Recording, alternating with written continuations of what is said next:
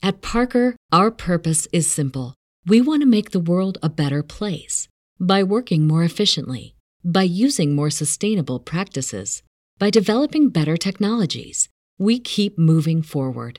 With each new idea, innovation, and partnership, we're one step closer to fulfilling our purpose every single day. To find out more, visit parker.com/purpose.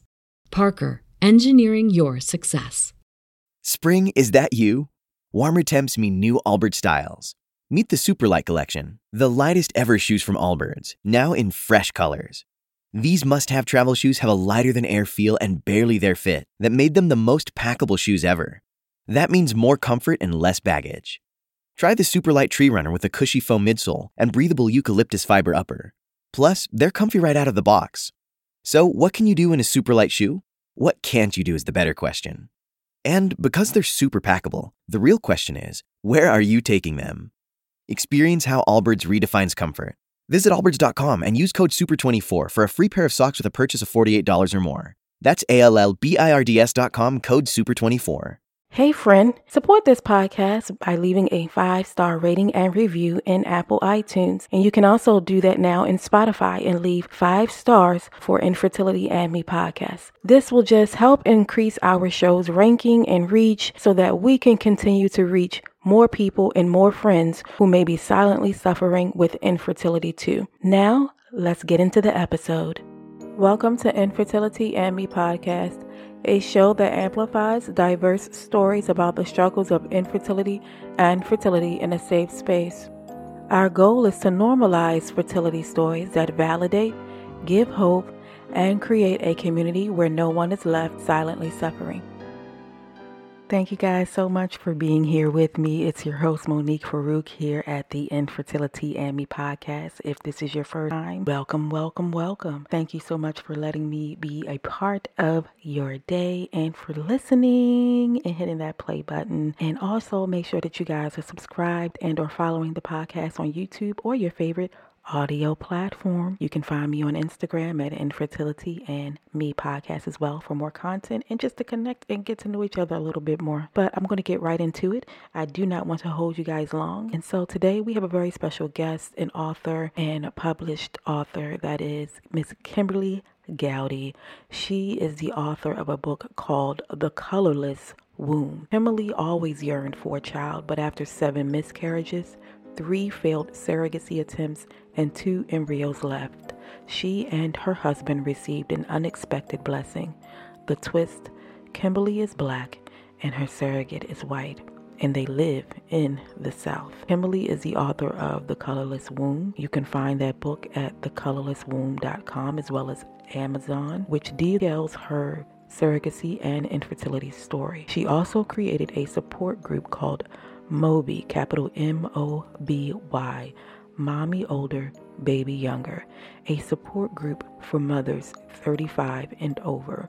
And you guys make sure that you check that out if you fit into that category or just need some extra support. But in her book, The Colorless Womb, she tackles infertility, surrogacy, and racial societal pressures of parenthood, dealing with ignorant comments from friends and family like, is your baby gonna be white? Or it took a white woman to save you? The problem was that Kimberly searched high and low for a surrogate that looked like her, but all fell short in the health area. And so today just shares with us her entire story and is advocating really for surrogacy and for maybe considering going outside of your own racial makeup or background in order to conceive and have a family or expand your already existing family. And I think it's a really great thing that she's done by writing and publishing this book because as the world continues to change, as couples experiment with multiple uh, multiracial relationships and such, these conversations are going to be more and more prevalent. And it's a conversation that we should all have with our spouses when we're trying to conceive is that if it ever came to this and we are financially stable enough to be able to go down the route of surrogacy surrogacy, would we be open to a woman who is not from the same racial makeup from either or none of you? In Kimberly's case, her and her husband are both African American and their surrogate is white. And so I hope that you guys will enjoy today's episode. I'm sure that you will, and it will help you open your eyes to another path. Or, if you know, someone uh, currently seeking a surrogate may pass them this episode so that they can learn more about surrogacy from a multiracial surrogacy journey. We'll be back in just a second with Kimberly. Thank you and welcome back to another episode of Infertility and Me. We are right right back with our guest, Ms. Kimberly Gowdy. Thank you, Kimberly, so much for coming onto the show and sharing your your very unique story to motherhood through surrogacy. And I know that you have suffered quite a few losses in the past as well. We'll get into that later, but just thank you. Thank you so much for representing for all of us survivors of the infertility community and especially us brown girls. Yes, thank you so much for having me. I certainly appreciate it. Absolutely. My pleasure. The pleasure is all mine. So I usually ask everybody how they met their spouses. So how did you and hubby meet? oh boy, that's interesting. Well, one, my hubby is um it's it's a second marriage. Okay, this is, you know, it's a second marriage and we met I needed a physician. I had an ear infection. And so I met him at his office. We I went in and and I was a patient. Um, initially, of course, there was you know no connection with us at all. But I guess over time, the way that things worked out, we ultimately started having conversations, and um, yeah, the rest is history, as they say. Yeah, so that's how we met. I was his patient. Oh, that's so unique. I love it. Everything about your story is so unique from the beginning to now, right? I love that though. I love that. It's an unconventional way of yeah, it's an unconventional way that you would normally think about. You like you see the movies, but you don't I don't I don't think I've ever met anybody who actually met their spouse because their spouse was their physician first. So that's really cool. I love that. I love it. I love it. I love unique stories like that. So oh my gosh, you guys, how what year did you guys get married? How long ago did you guys oh, get married? We got married in 2007. Okay, okay. Yes. So you guys been together for yeah. for almost two decades. Wow. So did you always feel like you wanted to be a mom? Did, is that something that you always wanted? That you always saw for yourself, especially after you guys got married? You know. I, I, tell you, I have, I mean, that's just something that I just always, you know, you just figure like that's just the natural progression in life that, you know, you are going to meet the person of your dreams, you're going to have children. So my entire life, I've always wanted to be a mom. I, I'm from a large family. And so I just, you know, just assumed that that would just be an easy thing. You know, my mom mm-hmm. had six children, so it's just, um, you know, hey, it's no big deal. But um, for me, didn't really work out that way. After you guys got married and everything, when did you decide to start trying to conceive? Or didn't you said um, you had been married before? Did you have any, you didn't have any children from the previous marriage, right? No, no children from the previous marriage, but I will tell you I had several losses from the previous marriage, a number of losses. You know, I getting pregnant for me because infertility is not just like, you know, like you can't get pregnant, but it's also the inability to carry a child to full term. And so exactly. I was diagnosed with an incompetent cervix. But unfortunately, in order to get that diagnosis, you're well along in your pregnancy. So I was in close to my sixth month of pregnancy and I lost my son. It's needless to say the devastation oh, wow. of that was just it was horrific. So um, that happened and that's when you know i'd had early miscarriages and and you cannot um you know disregard those early losses you know pe- some people will say oh you know well you were only eight weeks you're only nine weeks but you are already in love when you find out when you see that plus sign or you know i'm you know you're pregnant or you get that information from the doctor you're already so excited that it doesn't matter if you're six weeks five weeks it didn't matter. So I've gotten those types of early on uh, you know, oh, you know, we thought we, you know, I know it was positive, but uh, you know, that didn't work out. And so I'd gotten those previously, and then to get to this pregnancy where, oh, what is this? Three months? I'm I'm at I'm past the mark of, you know, everyone says, you know, that after 12 weeks, you're you're you don't need to worry about it as much anymore. And so to get to 20 plus weeks in a pregnancy and it doesn't work out that was just absolutely devastating. So, again, I've always wanted to be a mom. Um, my losses came, you know, all of my losses came during my first marriage. And I think that between that and some other, you know, issues that we had that I actually outline a, slightly in my book, that just was a recipe for a disastrous ending to our, our marriage. Yeah. Mm-hmm. And unfortunately, it's it's a lot more common than people think when you go through that with a spouse. The trauma mm. is what really tears mm. you apart. Yeah, yeah so, so much grief there. Yeah. So much grief there. And I empathize deeply for your losses. And I went into preterm labor myself at around 23 weeks. So I, I know the trauma. It's becoming more apparent to me as I continue the podcast how many of, yeah. I can count so many women of color who have been on the podcast who have suffered from preterm loss and or had a really early baby that was born and survived or didn't and he lost the baby. What I mean when I talk about the way that it I would literally you know, think about after the loss, you know, mm. getting in my car and like driving into a tree. Like it's the pain of it all was so bad because you're holding this child like you have to I had to deliver the child and then I'm holding this baby mm. and it, the devastation was just I cannot even um, you know explain. It, it's the worst. And then for me, a year later, I found myself back in that situation again. Well, I went to versus six it's months, and. I went to the fifth month, yeah. and that was after having um, a cerclage. They called it like a stitch to to keep your cervix closed. I had the cerclage, and I still went into labor and lost the a, a little boy, a second son. So yeah, it's just absolute devastation. Another boy. Oh wow. Hmm. And so when you got married with your husband, I'm sure you were very upfront about your your condition of having the incompetent cervix and things. Yeah. So in my situation, I when I, I met my husband, once we decided we were, you know, going to be a couple getting married, I have to say, one minute we were talking about getting married, you know, then five months later we were engaged and immediately we were married. And I will say that, you know, in, in my situation, I didn't, because of my age at the time, you know, like being mm-hmm. late 30s, I just thought, you know what, that ship had sailed. So I never really talked mm-hmm. to my husband about what I had gone through in terms of children because I never really thought that that would be something that would come up. My husband, he had two daughters who were grown ups at that point. They had graduated from college already. And so okay. I never even thought, you know, like, hey, we will live our lives and, you know, my my story is this just that I will never become a mom and we'll move on. And so it was rather surprising to me that he was the one to mention children.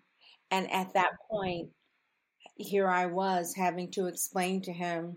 And him being a physician and knowing a lot of people in the community, the reproductive care yeah, and all that, he knew like the right people. And so, them, you know, getting my records and looking over everything, we we did go through trying again, like you know, going through IVF and saying, hey, you know, like you know, hey, we can do the stitch a different way and we can do whatever. What ended up happening was when we did do the first round of IVF, it mm-hmm. I it, it came the test came back negative. And I will I will tell okay. you, I was very happy that it was negative, even though I mm-hmm. did want to be a mom. Mm-hmm. What was more painful to me was having to go through possibly being five, six months pregnant and then losing the child. That type of pain. I didn't want the attachment. I didn't mm-hmm. want to go through it. So it was me who I, I said to my husband, I can't do this. I I, I, I know you're sad that it, it was negative, but I need to be honest with, with you. I need to be honest with myself that I'm not disappointed that it was negative. And I thought at that point we could look into adoption. That was the road that I wanted to take was adoption, especially when it comes to children of, you know, black children, especially, you know, needing homes. I just thought that that would be the best thing to do. And ultimately, in doing that search for adoption, we stumbled upon surrogacy. Mm. And when you say stumbled, was it something that you weren't really uh, cognizant about before? Had it, it, just never crossed your mind, never right? Crossed my mind, like surrogacy, mm-hmm. like. Mm-hmm. Who do we even know what that's done? Surrogacy. Who's even doing right. that? Like, exactly. you know, that's not something that's uh, every day. And who's doing it in the black community? You and know, let's be honest. Doing it? Yeah, I'm glad you said that. I, who's doing that? Like, no one that I know has ever done that, and it, it wasn't even something I thought of. But because we had gone to the the doctors regarding the the IVF, mm-hmm you of course in order to do that you have to go through the creating the embryos and doing that whole thing you know getting the the embryos for the implantation for the pregnancy that we chose to do previously well once the attorney for who was going to head the adoption once she realized that hey you guys have embryos i know you're here for adoption but you could consider surrogacy because it would still be your own biology but someone else would carry the child. Exactly. Exactly. And that so that's how we. Yeah. It's called. Oh, they call it gestational. The gestational, gestational carrier. Um, you share epigenetics. Yes. Yeah, mm-hmm. yeah, yeah. The epigenetics is. Oh wow! So, yeah. Wow. And so your lawyer were they were they rehearsed in dealing with fertility? Were they a special a lawyer? There's you know there's lawyers that yeah. specialize in reproductive care cases and stuff. This okay. Well, this particular um, attorney she was going to help us with adoption. Like she was going mm-hmm. to go through the all the ins and outs return, regarding adoption, and that's why we had spoken to her to begin with, and and so we had no idea. yeah, she knew about all that stuff. Yes, yeah, yeah, and, and she's everything. really knowledgeable. Mm-hmm. Yeah. And that's how we got into the surrogacy. It's kind of so stumbled upon was just the word. yes, I love that. I love the way you describe it though, because I feel like we often we stumble upon infertility too, because unless we have a condition pre-existing to trying to conceive, like endometriosis, mm-hmm. that can be diagnosed as teenagers right. and such, or PCOS even, yes. We don't. Infertility, what is that? That's exactly what my mom said. Yeah infertility. What do you yeah. mean? Like I've heard of it, but you don't really know exactly what it all entails. So yeah, I understand, uh-huh. girl. I understand. At Parker, our purpose is simple. We want to make the world a better place by working more efficiently, by using more sustainable practices, by developing better technologies. We keep moving forward. With each new idea, innovation, and partnership, we're one step closer to fulfilling our purpose every single day. To find out more, visit parker.com/purpose. Parker, engineering your success. So, did you guys go through the, uh, with the adoption, or did you just start to begin to research more about the surrogacy? How did that work out? So she mentioned this. My husband was very interested, I'll say, in that option. I was not. And the reason I wasn't, and I and I just to tell people, when you think of becoming a mom, I always dreamt of, oh, the baby kicked. Oh, the the beauty mm-hmm. of, oh my goodness, push. The whole experience. push. You yeah. need the, that whole thing. And so to to go to a surrogate was basically telling the entire world that, you know, in my mind, failure you know, she can't do it. Yeah. She's not. So it it took so much for, you know, a lot of conversations, a lot of arguments, a lot of tears, back and forth before I got comfortable with doing this. And it, my husband, he was like, you know, whatever time you need to get to this point, and if you never get to that point, you know, I'm okay. And yeah. I ultimately said, okay. And, and it was a conversation. I'm in a, a sorority, and it was a, a, conversation that I had with one of my actually it was a, a, someone who was in a different sorority, but she was the person, and I and I always give her credit for this because I contacted her and I was just talking about this whole thing about surrogacy and how you know I felt like a failure and you know why would I do that? And everybody would know and I didn't carry the child. And she's like you know if you needed like a heart and you needed and someone was going to do a transplant like would you accept it if it was going to help you live? You know people who need organ donations Why would it be any different that this person is helping you with something that obviously my uterus just is not working or my cervix is not working the way that it should. So I need help. And when she said that, I was like, okay. I received it and I told my husband that we could move forward. And so that that was that was it. I love the way she described it. I've never heard anybody describe it that way. Mm-hmm. And it, it, makes total sense. And I'm glad that you brought that up because I'm sure there may be someone listening who mm-hmm. may be deciding that right now. Surrogacy yeah. is becoming so much more common, and especially with black and brown women and such. So it's an option if you can afford it financially. It's an option and it's there. So you make the decision and what was the process like you deciding who your surrogate would be doing the surrogacy piece of it like i'm so new at this you know i didn't i don't know what to do with with this whole thing but i know we are going to do surrogacy so of course i go online and of course there are agencies that you can go through for surrogacy. And all honesty, if I had to do it again, I probably would have maybe chosen an agency. Like, you know, they it's a steep fee. Okay. But yeah, but so what I did was like, hey, you know, I got this. You know, I can look into it. It's a long process, and there are literally people who are out there in the whole world of surrogacy who can. They're like advertising or just saying, you know, like you can put in, you know, she lives here. She's had a number of children. She has done this before um, you know, like what they call, what they charge, the whole nine. And so you're getting all of that information. So I found a, a person, you know, to to help us with this. And in all honesty, I wanted to kind of live vicariously through this person. So I wanted her to be a black woman. That was my thing. Like, I'm a black woman. I just wanted my surrogate to be a black woman. I'm going to go through this with me, go through it with me. And ultimately, though, after going through three different surrogates, and this is over years because through surrogacy, you have to do the background check piece of it where your attorney comes in. You have to do the emotional piece of it where the psychologist comes in. And you have to do the physical piece of it, which is where the reproductive endocrinologist comes in. And none of this is in network. You're not paying, you know, no insurance is paying for this.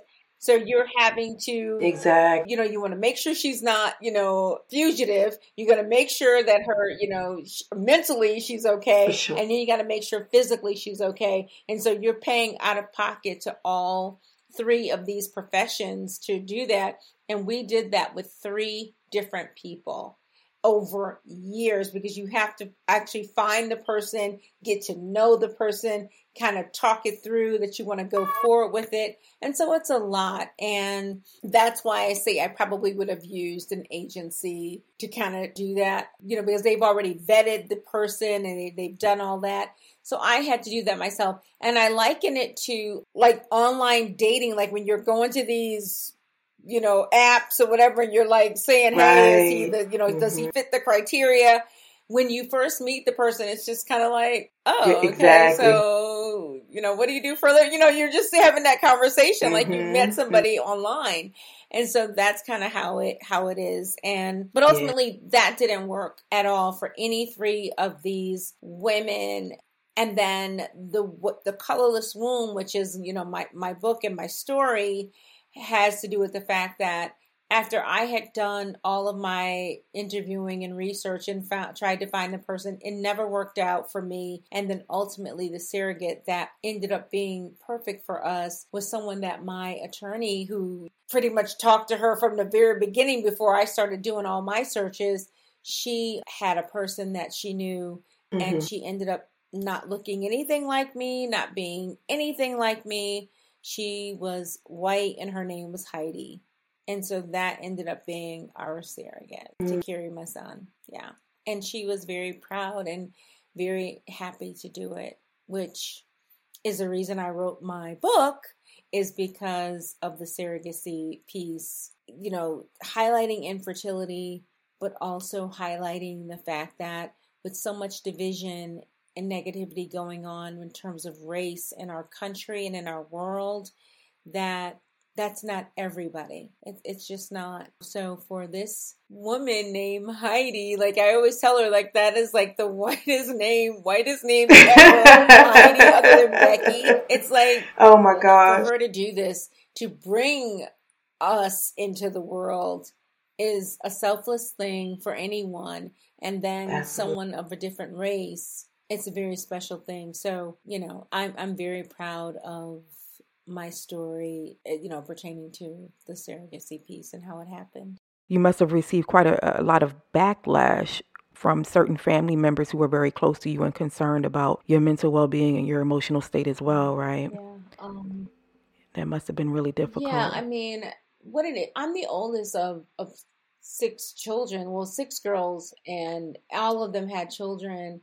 And so they were really concerned about the fact that, you know, like when I was going through all the losses, and like I'm sure, like with anyone going through the, the number of losses that I'd gone through, they were very concerned about mentally, like me being okay. Mm. And then, especially after I'd gone through a divorce and having gone through all of that, they were they were really concerned about whether or not I was okay. So that really um you know, as the oldest in my family, and, and a lot of people who are children who are the oldest of all the kids, you feel like the younger ones, they come to you. Like it's almost as if you're mm-hmm. the mm-hmm. leadership, mm-hmm. so to speak. So you don't really go to them with your problems. They come to you with their problems. So I never really shared anything, but because they could actually see all of the pain and all of the loss in my life, that you know that had a lot they were very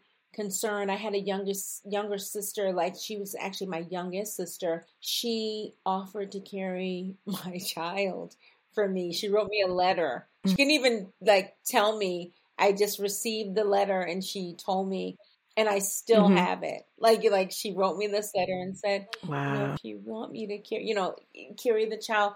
And so yeah and in terms of like backlash, backlash came from the person that whom I chose as my surrogate.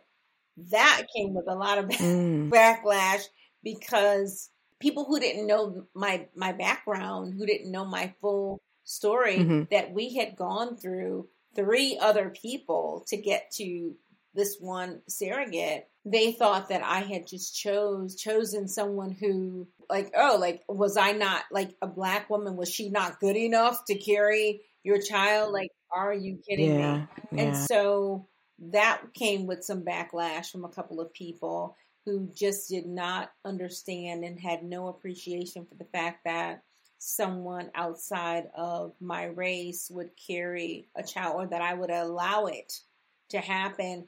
And what I said to them and what I would say to your audience is that when you are at the point where you know you may have a certain or a preconceived notion about how you want things to look or how mm. you want something to develop or how just how you want the story to to to be period and that just may not be the plan that God has for you and your story. It may come in an unconventional, you mentioned that word earlier, unconventional way, in a way that you never saw coming. And for me, I'm not, you know, I don't know anyone else believes, but for me, God, I mean, I have a, a strong faith and belief in God. And so his timing is perfect timing. And when I look at what happened with me and my story, and I look at myself as Kimberly and then Heidi, who carried my mm-hmm, mm-hmm. little black son, whom I love dearly, I look at where we are right now in our country and, like I said, world. And it's just the timing couldn't be more perfect, which is why I wanted to write my book and talk about it because it's just an on time story. And that to me, like in terms of who carried my child, once people have the backdrop and they have the, you know, more knowledge of what happened, then they just are like, oh my goodness, I had no idea. Like, you know, whatever. And so you'll see a lot of that mm-hmm, if you read the mm-hmm. book too. You'll see a lot of that where even the, the the people at the front desk of the doctor's office, black women who were just incensed that I was walking in with Heidi. And so that is it's hurtful. Yeah, it, it, it is. It, it it's, it's hurtful. hurtful. And but you know, it's just still once people have an understanding, then it's then it's different. Mm-hmm. And and I will say this last thing that when you are dealing with infertility, your end goal is I want to be a mom. I I want to yeah. be someone's mother, someone calling me mommy. That's what you want. You want it. And it doesn't have to be that you go through surrogacy. It could be adoption. It could be where you become the best mm-hmm, mom ever mm-hmm. to maybe, you know, you you you marry someone, they have children and their child is they think of you as just everything. You are so you still become a mom that way. And so it does not necessarily have to be that you carry the child you can become a mom in so many different ways. And so I get it. And for me, this was just my journey to ultimately have a son, and right. it was through surrogacy. I tell people all the time, you just have to be open minded when you go into assisted reproductive care and or any other path to parenthood you know you just have to be really open-minded and look for the signs and wonders you know look look for the the unconventional ways of doing it and forget what everybody else has to say with, about it. You know, it matters for um, you know when we're talking about our loved ones, but then again, it doesn't because you're going through it, you're paying for it, and it's your life. And it's your life, you, know? you know. So I was watching. I was watching Housewives of Atlanta, and mm-hmm. Kandi Burruss, She used a surrogate for her daughter, mm-hmm. and mm-hmm. Um, I remember there was a. I had already. My son was already here but I remember her husband saying something like surrogacy, like black people don't do like you said something to that point of black people don't mm-hmm. use it. And so I'm telling you, that was something where I just chuckled when I heard him make that comment or whatever. So one day if I ever meet them, I'm gonna be like, uh yeah, we do use surrogates, you know. yep. Yes. And I think we just gotta stop using terminology yeah, like that. It's so yeah. confining. Yeah. It's so confining and it, it, doesn't leave room for, for much else to come in, you know, and for God and the universe and all of our ancestors to bring our blessings to us, you know, because what had what you wouldn't have your son, the who he is today without it. And so I think it's a blessing. And um, I know that uh, Heidi will continue to be blessed and you guys will be too as well moving forward. So tell us where we can find you and also your book. And I'll make sure that I have it in show details for everyone to tap and go. absolutely. Um, you can follow me like I'm on Facebook, Instagram, Twitter. It's under the colorless womb underscore. So the colorless womb underscore is I want to underscore um, infertility. I want to underscore the colorless womb. Um, so yeah, that's how you can find me. You know, can email at um, thecolorlesswomb.com. You can look up the website and see information about me and then also interviews that I've done on that website. So yeah, that's how you can find me. And if you want to purchase the book, which would be amazing, you can mm-hmm, find it mm-hmm. on Amazon, on Google, um, I'm sorry, Amazon and Apple iTunes and also Barnes and Noble. You can find the book. Wonderful. Wonderful. Well, thank you again, Kimberly, for being here and sharing your story. It was just absolutely a pleasure and very enlightening for me as well. And yeah, I just appreciate it. I appreciate it so much that your your willingness to share and to advocate for all of us. Thank you. I appreciate you again. Thank you so much. You. Welcome. You're welcome. Pleasure is mine. And thank you, friends, for tuning in to another episode of Infertility and Me podcast. You guys know where to find me. Peace and blessings.